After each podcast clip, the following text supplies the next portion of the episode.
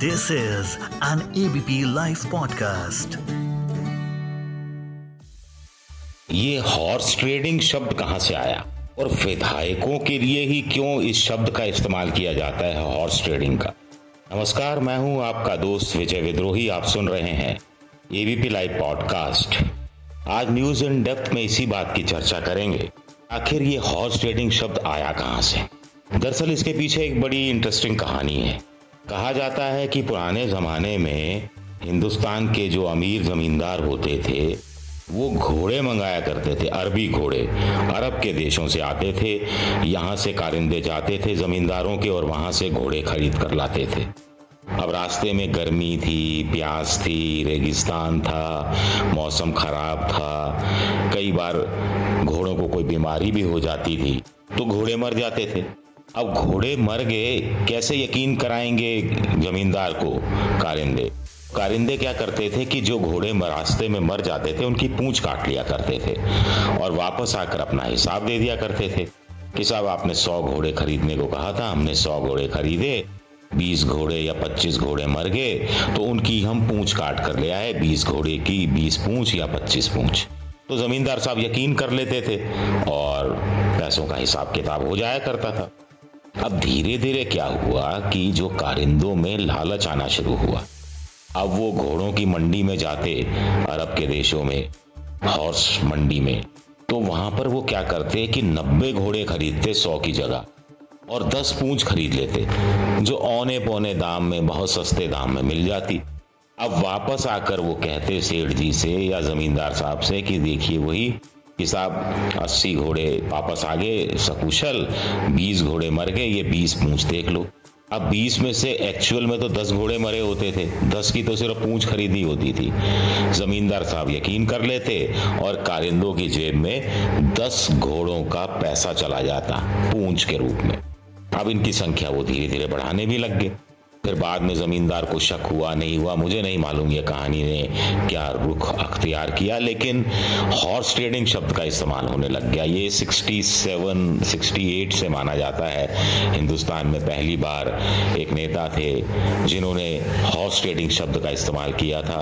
विदेशों में भी बहुत से देश हैं जहाँ पर भी इस तरह जब सांसदों की, जनप्रतिनिधियों की खरीद फरोख्त होती है, उन्हें खरीदने बेचने की कोशिश की जाती है, तो वहाँ सबसे पहले हॉर्स ट्रेडिंग शब्द का इस्तेमाल हुआ था जो हिंदुस्तान में भी लागू हो गया। अब अगर घोड़े बोल पाते तो शायद वो अदालत चले जाते कि साहब हमें क्यों बदनाम किया जाता है, हमारा नाम क्यों बदनाम किया जाता है, जिसको बेचना है बेचे, जिसे बिकना है बिके, जिसे खरीदना है खरीदे। लेकिन हॉर्स ट्रेडिंग शब्द का चलन बढ़ गया है। अब लेटेस्ट हॉर्स ट्रेडिंग शब्द का इस्तेमाल राजस्थान के मुख्यमंत्री अशोक गहलोत ने किया है। अशोक गहलोत ने इसलिए किया है क्योंकि राज्यसभा के लिए चुनाव हो रहे हैं। 4 सीटें इसमें दाव पर लगी हुई हैं। इसमें 3 सीटें कांग्रेस निकालने की स्थिति में है, 1 सीट बीजेपी निकालने की स्थिति में है, लेकिन बीजेपी ने एक 5वां उम्मीदवार भी उतार दिया है जिससे मुकाबला बड़ा दिलचस्प हो गया है।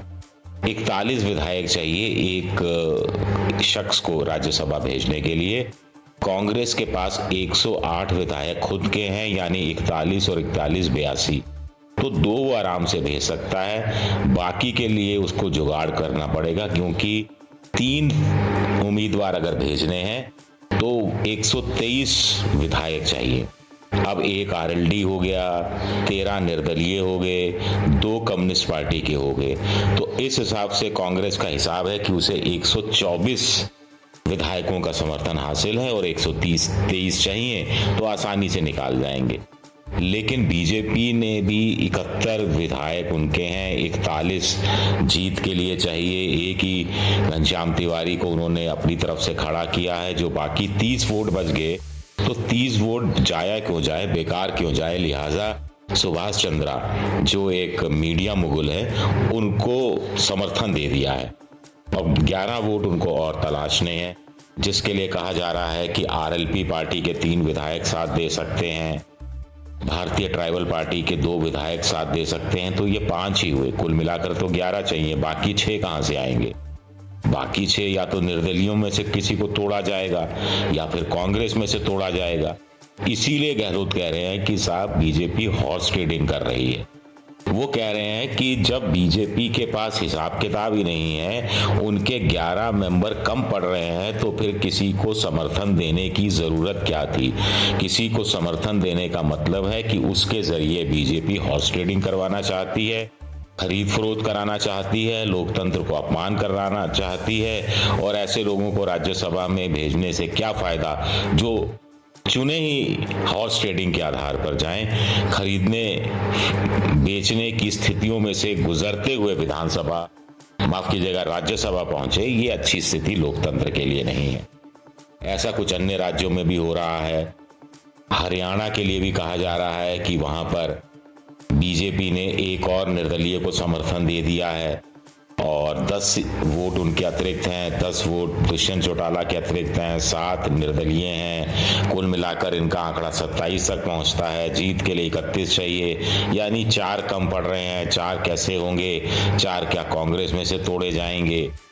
कांग्रेस का इतिहास ज़रा थोड़ा पिछले 8 साल का अध्ययन किया जाए तो पुराना है। हॉर्स ट्रेडिंग का शिकार ये लोग होते रहे हैं या खुद ही बिकने को तैयार होते रहे हैं। आपको ध्यान होगा 2016 में हरियाणा में जब एक राज्यसभा का चुनाव हुआ था तो कांग्रेस के 16 विधायकों ने पाला बदल लिया था। गुजरात में हाल ही में जब विधानसभा का चुनाव हुआ तो उससे पहले 5-6 विधायकों ने पार्टी छोड़ दी थी ताकि ओवरऑल संख्या कम हो जाए। इसी तरह कुछ अन्य राज्यों से भी इसी तरह की खबरें पहले भी आती रही हैं। अब जाते जाते एक सवाल मैं उठाना चाह रहा था कि आखिर राज्यसभा लोग क्यों जाना चाहते हैं। देखिए, राज्यसभा नेता इसलिए भी जाना चाहते हैं क्योंकि लोकसभा चुनाव जीतना बड़ा मुश्किल है। आपको बड़ी मेहनत करनी पड़ती है। 18 लाख की एक कॉन्स्टिट्यूंसी मोटे तौर पर होती है, लेकिन यहाँ पर तो आपको 25, 30, 40, 50 MLA से ज़्यादा झेलने नहीं पड़ते। खरीद फरोख्त शायद आसान हो जाती है। बहुत पुरानी बात है, उस समय मैं आज तक में हुआ करता था, तब राज्यसभा के चुनाव हुए थे और कलकत्ता से एक सेठ जी आए थे, मारवाड़ी सेठ थे, जिनको कांग्रेस ने अपना निर्दलीय समर्थन में उनको उतरी थी कांग्रेस उनके पक्ष में।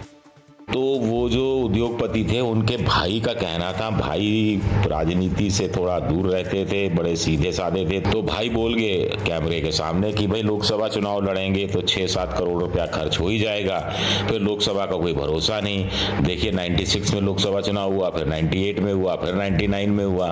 तो 5 साल की लोकसभा की जगह तो 3 साल में 3 बार चुनाव हो गया लोकसभा का।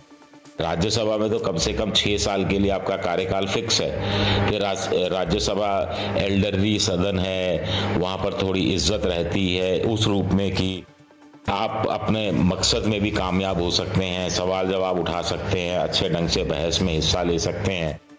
लेकिन सबसे बड़ी बात है कि आपके लिए सुविधाजनक तरीका है राज्यसभा में जाने का। इस समय भी मोदी सरकार में जितने मंत्री हैं उसमें 18 मंत्री राज्यसभा से हैं, तो आप अंदाज़ा लगा सकते हैं। राज्यसभा का गठन इसलिए किया गया था कि पढ़े लिखे समझदार लोग आएंगे, टेक्नोक्रेट्स आएंगे, शिक्षाविद आएंगे, साहित्यकार आएंगे।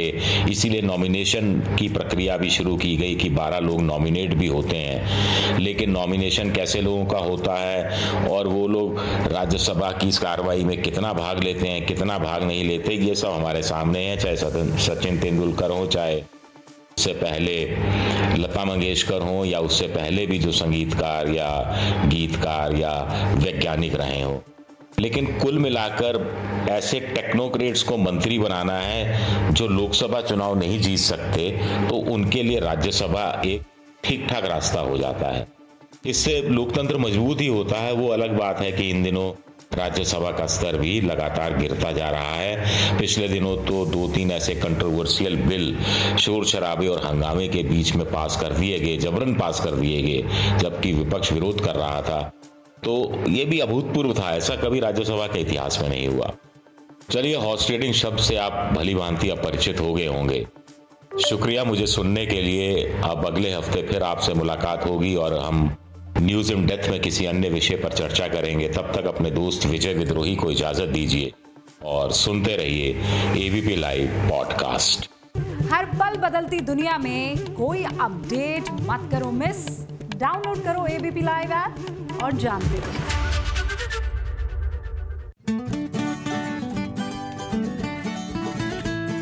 This is an ABP live podcast.